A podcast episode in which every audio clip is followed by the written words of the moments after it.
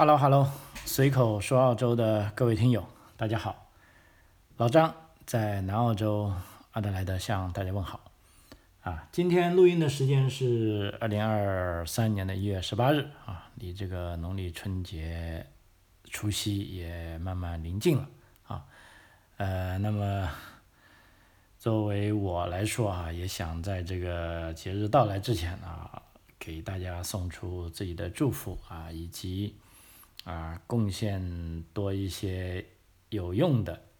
节目给听友们收听啊，因为根据近来这些咱们节目听友的反应啊，都想多听一些关于澳洲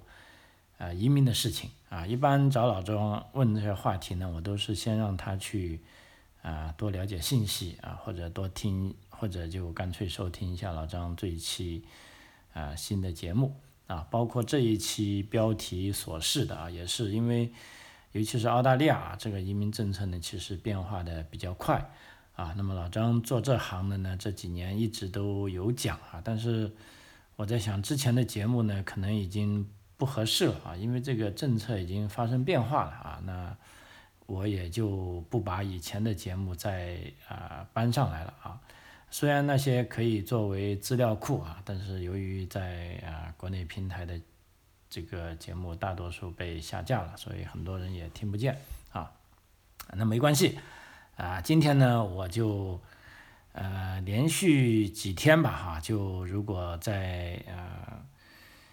尤其是中国大陆的朋友，如果你们在春节假期期间如果希望收听这方面的无论是移民还是留学这方面的节目，那我都会稍微的把重点往这边倾斜一下希望对您有所帮助而且还有的听友呢就嫌老张这个破题破得太慢了就啰啰嗦嗦一大把一开始那其实这也是我节目的一个特点因为毕竟是随口说澳洲嘛所谓随口就随意吧，就是说不想搞得太严肃但既然听友们不高兴了呢，这一期就特例一点，我就直接进入这个正题了不往这个就类似是闲话少说了就言归正传那这期呢，主要是跟大家分享一下澳洲移民政策为什么说现在是一个黄金时期因为真的是，尤其是针对澳洲海外的技术移民。所谓澳洲海外的技术移民，就不是在澳洲境内的因为在澳大利亚的技术移民呢，主要是分两类，一类是通过来澳大利亚留学拿到这个学位，然后在澳大利亚参加了工作。然后完成了这个移民政策的要求从而拿到了所需要的签证这是一部分。那另一部分呢，是基本上完全是没有澳大利亚留学经验的朋友，也没有在澳大利亚工作经历的朋友但是在这方面呢，按照澳大利亚的这个移民政策呢只要你达到了这个签证申请的要求，也是可以一样的拿到澳大利亚的签证以及绿卡。那么可以说在疫情前吧，我们把它当成一个分水岭，在应该是2020年以前吧基本上那个时候要移民澳大利亚呢，可以说门槛非常高很多时候我们都会建议尤其是在海外的朋友，为了降低门槛呢，都要通过来澳大利亚留学来成为国际学生后来拿到绿卡呢，会是一条比较简单的比较容易的道路因为那个时候感觉到各种非常好的签证已经是怎么说吧，已经是要求非常高了就譬如说我们讲的这个189独立技术移民一度这个打分要求是某些专业也达到105或者120分。那这个时候呢，基本上你如果没有澳大利亚本地留学经验的呢，是不可能有这个分数的也就换句话说，作为海外申请人，基本上就没有机会拿189这个独立技术移民的签证了因为这个签证非常好，它是一步到位的绿卡，而且对这个居住地址这个没有任何要求啊，对于工作时间没有任何要求，无疑是最好的一种移民技术移民签证了。但这个时过境迁哈，正如老张所预计的啊，在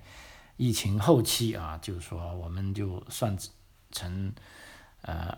从2022年初啊，澳大利亚这个边境开放以来啊，就发现这个合资格的劳动力是非常短缺啊，于是呢，澳大利亚就利用啊这个移民政策啊，扩大啊吸收这个技术移民啊，所以这个时候我们也看到啊，甚至有很多媒体都高呼啊这个澳大利亚移民的这个黄金时代的到来啊。那么今天呢，就跟大家主要分享一下这个黄金时代的到来的它的一些特征，以及有哪些最新的技术移民签证啊大家可以去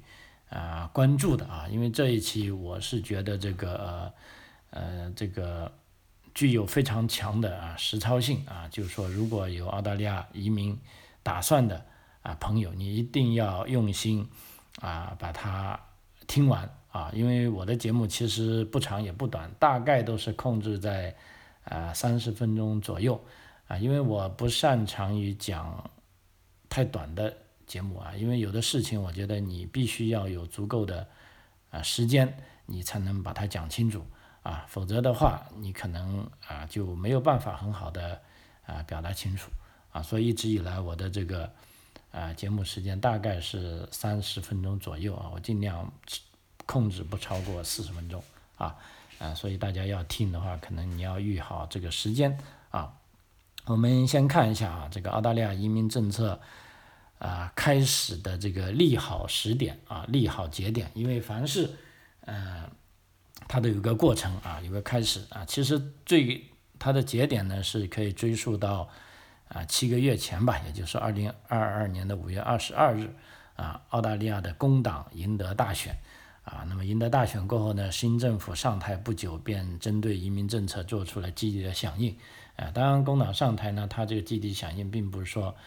空穴来风啊，他也的确是感到澳大利亚在疫情之后这个经济可以说遭受重创啊。一个很简单的事实就是说政府没钱了啊，因为在疫情期间为了确保这个民生可以说澳大利亚政府给大家发了额外多的钱，那么额外多的钱，这个都是纳税人的钱，你不可能自己去银行印出来呢。这时候你既然把钱花了就要想办法把这个漏洞给补回来所以在去年6月初新上任的移民部长首次发话，就是说要优先处理这个签证积压问题。那然后到去年9月初呢，这个工党政府就宣布呢，在新一个财年，也就是2022到2023的财年，永久居民这个签证配额从之前的每年大概是16万个突然提高到19万5千个那么这个是一个可以说是20年来的一个高峰吧其中这个19万5千个当中呢，其中技术移民签证类别直接是从2021财政年度的差不多7万9千6百个突然增加到14万2千4百个那这个转变就非常非常大了那么这里面呢，技术移民的签证呢，涉及到我们要讲的3类今天主要要讲的3类大家可以我可以给你们讲一下它的这个配额的情况第一个是189独立技术移民可以说从上个财年的6500突然增加到这个财年的32000基本上是5倍都不止那么另一个190州担保的这个一步到位的绿卡这个也是从上一财年的11200突然上升到31000，也大概是上升了3倍还有一个是偏远地区州担保的技术移民签证491这个属于临时绿卡了这个也是从上一财年的11200也突然飙升到34000也就是说这主力部队这3大非常主要的技术移民签证，可以说基本上刚才都是达到了3倍以上的跃升那么从这里也看见这个联邦政府可以说求贤若渴啊，希望符合规则的、符合移民签证的人都来申请。那这里呢就有两种条件了，一种是澳洲境内的申请，一种是澳洲境外的申请啊。那么事实上在移民局的具体操作中呢，目前来说呢已经一改啊以前的啊这个操作惯例，就是说在疫情前我们都说啊你要来澳洲移民嘛，最好来澳洲读书，在澳洲境内提出这个啊技术移民的签证申请，这时候呢可能会获得这个移民局的青睐啊。但是在疫情后期呢，我们突然发现澳洲移民局呢，它更加青睐海外的直接申请啊，这个也是蛮打脸的。那为什么这个原因呢？啊，我到后来啊，到这个节目的后半部分会跟大家讲讲。其实你现在想一想，你应该想得到的啊，因为核心原因就是要促进澳洲经济在疫情后的恢复啊。所以大概讲一下这三种类别啊，它的主要的申请条件啊。第一个呢是189独立技术移民签证啊，这个189签证呢是一步到位获得澳洲绿卡的这个永久身份的签证。那在申请人递交 EOI， 也就是说这个对移民感兴趣并获得邀请后，可以直接向联邦移民局进行签证审理。那么一旦获得这个 PR， 也就绿卡的身份后，在澳洲居住呢是没有地域限制，也没有工作限制啊。那么呢，这个呢，他对申请人的提名要求呢，就是说你这个职业必须在这个 MLTSSL 列表上，也就是说必须在中长期的这个清单上才可以申请啊。那么中长期这个职业清单呢，在最新这个财年，也就是22年到23年财年清单呢，其实共有大概是200多个职业啊，准确的说是212个职业，在这个中长期移民列表清单上是可以能申请189独立技术移民签证啊。那么这个189独立技术移民签证，它的优势呢，可以说是申请流程直接简单啊，而且效率高，而且费用也是最为经济的，而且它是没有地域限制啊，这就是它的优势。当然了，它也有相对的劣势了啊，就是说它这个我们知道，你要申请189呢，你先要EOI 出去 ，EOI 出去，那移民局到底邀不邀请你啊？这中间呢，其实是一个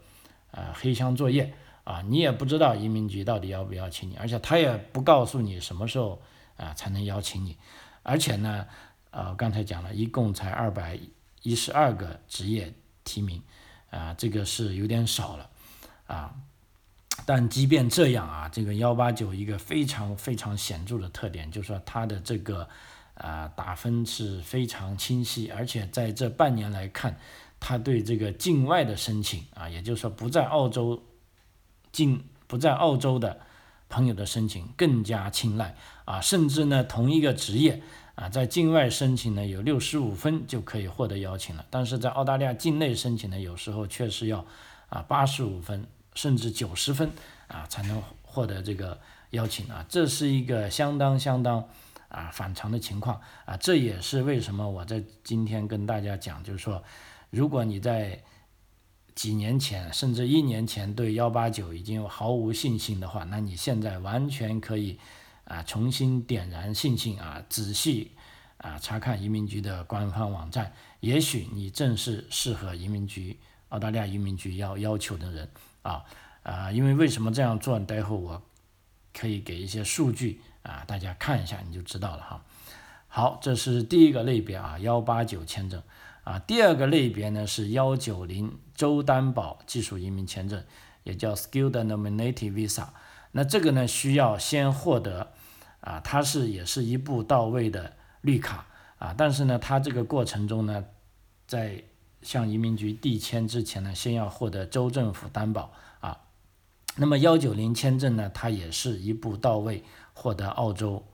永久居民的这个签证。那么申请人在递交 EOI 之后呢，需要等待州政府的邀请或者我们说州政府的提名或者州政府的担保也都是同一回事只不过是不同的中文翻译而已那么直到申请人在获得正式的州政府邀请后，才能递交到澳大利亚联邦移民局进行这个审理啊，也就是说在具体办理这个移民的手续的时候呢，它是多了一个环节啊，就是说州政府提名啊，州政府担保啊，那么也就是这个环节导致这个190签证呢，可能说它事实上就复杂了很多，因为什么呢？澳大利亚有那么几个州跟两个领地啊，那么各个州跟领地的对自己所需要的人，他的要求是不一样啊，所以这时候有的朋友会非常困惑，说我这个职业怎么有的人说是可以提交190，有的人说又是不可以提交190。其实这时候他主要是看啊，针对各个州政府的要求啊，因为这跟189签证显著不同的地方，就189是不理会你这个州政府的情况啊，它是直接向这个联邦移民局递交申请啊，但是190呢，它就偏偏是多了一个州政府担保的啊这一个环节啊。那么既然这样，事实上这个州政府担保这个190呢啊，它也有好处，譬如说它的这个提名职业清单可以说是在短期清单，也就是说 STSOL 啊，或者中长期刚才讲的 MLTSSL里面啊，这两个清单都可以的，而且短期清单呢，可以说啊，所包含的啊职业更多啊。那么我算了一下，在22年到23财年呢，总计可以递交190的提名职业呢，有427个职业啊。那么足可以说是比这个189啊多了一半的啊这个职业啊。所以说呢，它的这个职业范围覆盖更加广泛啊。如果符合要求的朋友，在190的，在这个189啊，这个叫 MLTSS 清单里没有发现你的职业，那你完全可以再去 STSOL 这个短期清单里再找一下啊，是不是有自己适合的职业？按照我的经验来看呢，一般都会有一种职业合适你啊。那么再讲一下，这样呢，我们就可以啊，归纳一下190的这个职业这个签证的优势呢，它在有多个州可以进行选择啊。比如说你这个职业如果维州不行，那么你可以看一下新州行不行，如果新州不行，再看一下南澳州行不行啊，也许总有个职业是合适的啊。所以呢，它可以选择的机会更多，而且可以申请的职业也更多，刚才讲的比189是多了大概一半啊。那么当然了，这时候它劣势也是显然存在的啊。既然这样，有些热门地区的竞争呢一定是比较激烈的，那么在比较激烈的情况下呢，而且各个州对各个职业的担保它要求是很不一样的啊，而且每个州它可能三个月它又调整一次，所以它这个政策的变化是可以更大一点的啊。这就要求尤其是 DIY 的朋友，你一定要看这个官网的信息啊，这个非常重要啊，一定要找到这个权威信息的来源啊，那否则的话啊，比如说你这个职业在2个月前不提供担保的，或2个月后他突然提供担保了，或者这个职业在2个月前他还提供担保，但是后来由于申请的人多了，2个月后啊，州政府说哦，我这个职业已经够了，我现在要把它 close 掉了，不担保了，那这时候呢那么这些林总的变化呢，你一定要及时获得信息啊，才能够把握正确的方向啊，这个非常关键。所以我是建议，如果你189愿意 DIY 的呢，那你可以试一下，但是190这个千万不要去DIY 了啊，这个其实是没必要啊。你如果有时间，还不如多去看一下书或者多去复习下英语啊，争取考个更高的分数啊，这个反而我觉得更划算一点啊。OK， 然后接下来就是第三个大类别，就是说491啊偏远地区技术移民签证啊，叫 Skillwork Regional Visa 啊。那么这个491偏远地区这个移民签证呢，其实它可以认为它是一个临时绿卡啊，它是不是说一步到位的啊？就是说你拿到491呢，并不意味着你就拿到了永久居留在澳洲的权利，你还要按照491签证的要求那么在偏远地区工作生活啊至少3年以后，而且这个工作呢要求是要达到一定的薪水然后你才能申请下一个，就是说191的这个绿卡那么491签证的好处呢，它依然也是跟各个州跟领地政府的这个政策有密切的关系，而且呢它的职业可以说是更加多就目前我看一下，基本上各个州的职业都大概是有500多个职业可选其实500多个职业基本上是涵盖了我们可以想象得到的职业吧可以说是我觉得是绝大部分的正如刚才所讲的，491签证呢不是一步到位的 PR 它是一个5年的临时绿卡签证申请过程呢，它的申请过程是跟190一样那么需要获得州政府的这个正式担保后，再递交联邦移民局进行申请签证那么有的朋友问，那申请491跟190到底有多大的区别呢？其实有的时候区别也不大一个核心就是说，如果你的条件好，比如说你的分数够，你就可以直接190比如说某个职业它的最低要求它雅思是6分的，但是你有了7分，那你多了额外的10分呢，也许你就可以申请190了那么有的时候那么移民局他会说，我这个职业只能申请191，只能申请491不能申请190那么是这样的区别，也就是说它是跟移民局对职业的具体要求跟你本身的情况来决定的当然我们在做的时候，我们都会第一优先为这个申请人考虑这个190一步到位的技术移民签证因为毕竟一步到位能拿到绿卡那就最好的事但是呢话又说回来，即便如果你达到了491的标准，我也建议你立即可以申请这个签证，因为任何一个签证就目前来说都是难能可贵的，而且491转这个191签证呢，它的这个是由法律所规定的它这个签证条件是非常明确的只要你达到要求，移民局就必须要给你转成最终的 PR 所以你不用担心这中间会有没有改变其实是因为如果你不拿的话那么老实说有的时候时机过了就过了在我这边做这个咨询的有一些朋友也深有感触因为在之前呢他看了一些文章，觉得我既然491跟190都行，我为什么不等一等呢甚至我再等189呢结果等来等去等不到那么在老张帮他做了分析之后呢，他是毅然选了这个491那么今年呢我就有一个客户朋友，他拿491已经3年了他已经可以达到了申请191的标准了，就是说它可以转成一步到位的它可以转成绿卡了，但是相同时期的他的同学由于还在苦等这个189跟190这个学生签证都续了2次了但是还没有拿到任何一种临时绿卡或者直接绿卡所以这个是很不一样的在这里呢多说一句，这个491他转这个 PR 的条件因为我刚才讲了他的这个条件是非常清晰的没有什么异议的譬如说这个491的这个 Visa Condition 他写了持有5年临时绿卡这个491他一般会先给5年你，然后需在澳洲满足居住3年可任意3年居住也可以连续居住，也可以累计居住这个第一个是居住，第二个呢还要满足3个财政年的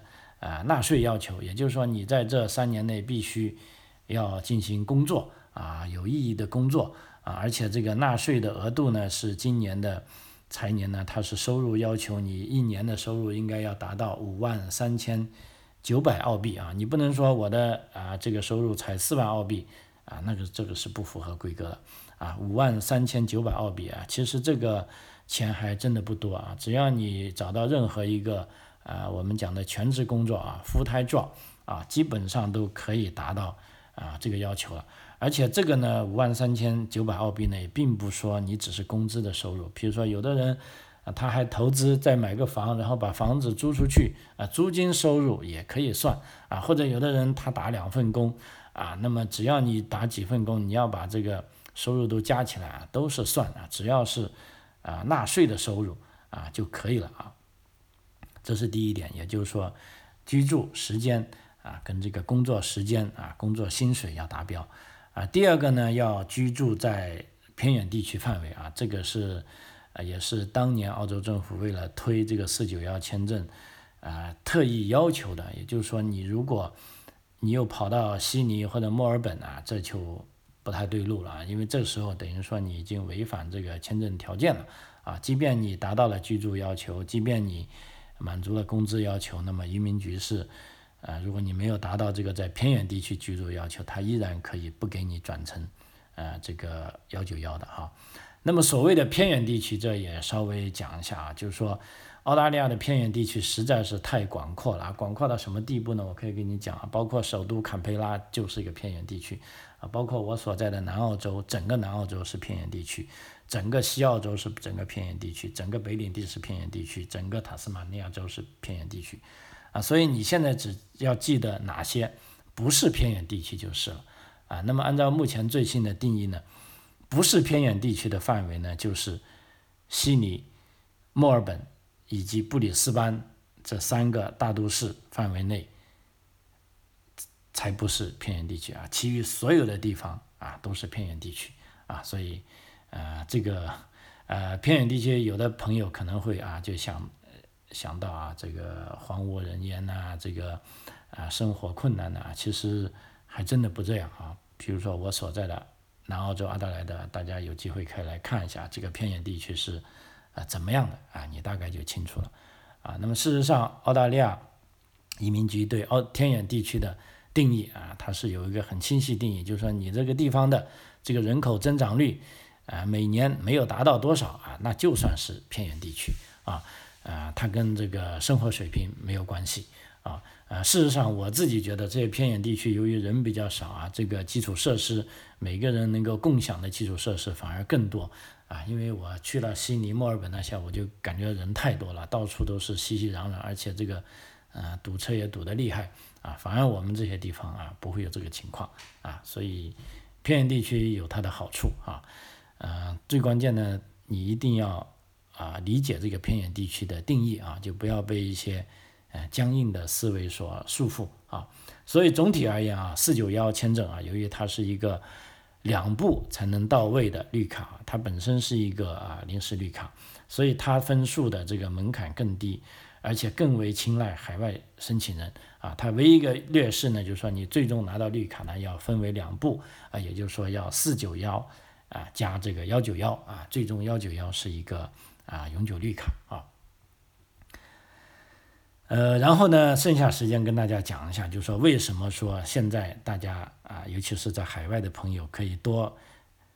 如果你以前想都不敢想这个189独立技术移民的，那么现在呢，你可以好好的把它想一下了，因为我这里是有非常多的数据来证明的啊。那么这里呢，我列出就从2022到2023这个财年开始到今，因为目前财年已经过半了啊，我就截了一些189独立技术移民的邀请数据啊，给大家看一下。比如说在2022年8月的那一轮邀请啊，那一轮邀请我们可以说当时是让很多行业人士都大跌眼镜啊。因为为什么呢？因为在此之前呢，189的邀请的基本上都要90分以上，甚至95分。但是这一轮邀请呢，是有65分的，很多65分的职业获得了邀请啊。哪些职业呢？我就读一点点嘛，因为太多了，我不读完哈。比如说大学讲师65分，网球教练65分，环境经理65分，电气工程绘图员65分。建筑项目经理65分，土木工程技术员65分，土木工程绘图员65分，听力学家65分，艺术中心经理65分啊。所以大家可以想一想啊，这些呢，如果你在海外呢，是非常容易凑到65分的，而且呢，这个65分也只是对海外的申请人所发的啊。如果我刚才讲了，如果是一个澳洲的这个留学生，他正在澳洲境内苦苦的在申请189这个独立技术移民签证。比如说他做的这个职业是这个环境经理，那不好意思，他在澳大利亚境内他可能要90分才能获得邀请，但是一个境外的，只要你不在澳洲，无论你是在中国还是在印度，还是在马来西亚，还是在印尼还是在台湾、香港你香港不算香港可以更优惠还是在台湾，都可以以65分就拿到这个弥足珍贵的邀请这真的是不得了然后呢，我们再看一下，在10月6号，2022年的10月6号的189的第二轮邀请，那么这个呢也是有非常非常多的65分那么这些职业我稍微跟大家读一下比如说航空工程师、环境顾问、环境工程师、农业科学家、建筑师、景观设计师、听力学家、生物化学家、土木工程师、电气工程师、工程专业人员、工程技术员、地球物理学家、工业工程师、机械工程师大学讲师这些都是有65分就可以拿到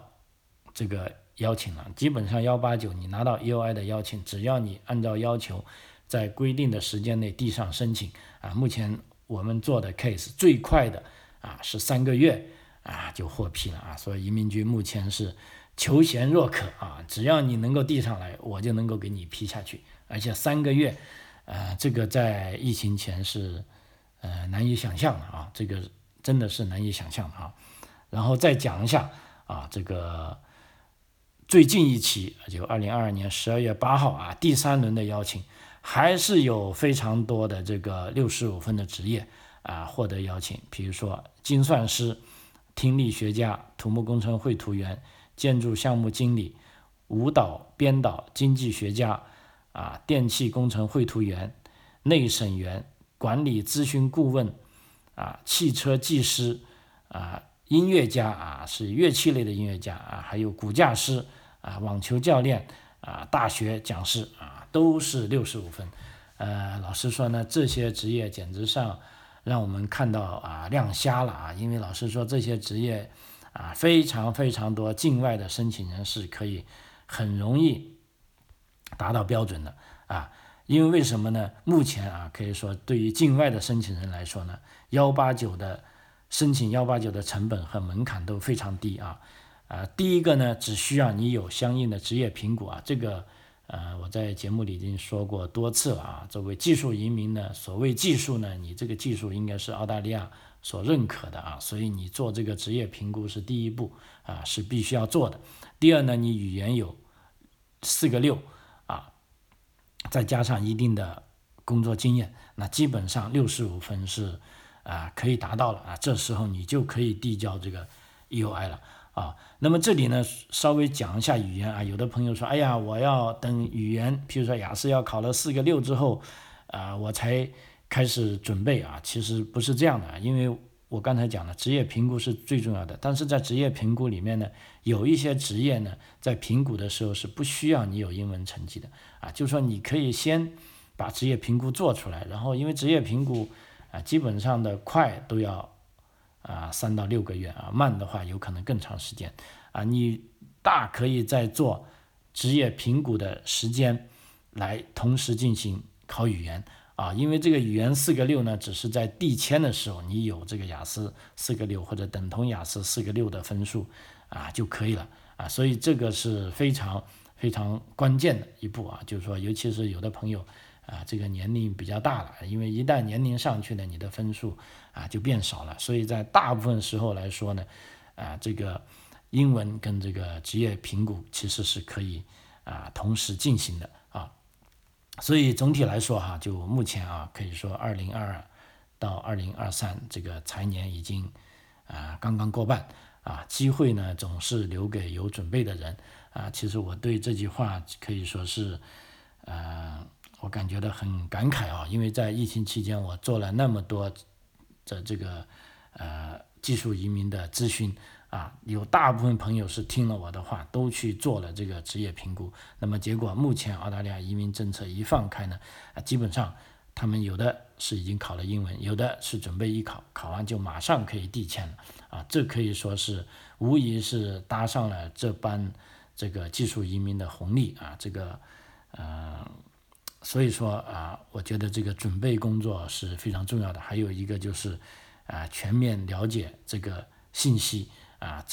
往正确的方向走啊，这是最重要的啊。OK， 那节目的最后啊，我也祝愿所有有梦想的朋友啊，都在新的一年里啊，可以梦想成真啊。老张在留学跟移民方面也可以啊，协助大家啊，为您实现理想啊，尽一把力啊。OK， 随口说澳洲啊，这一期节目到此为止啊，非常感谢您的收听啊，我们下期再见，谢谢。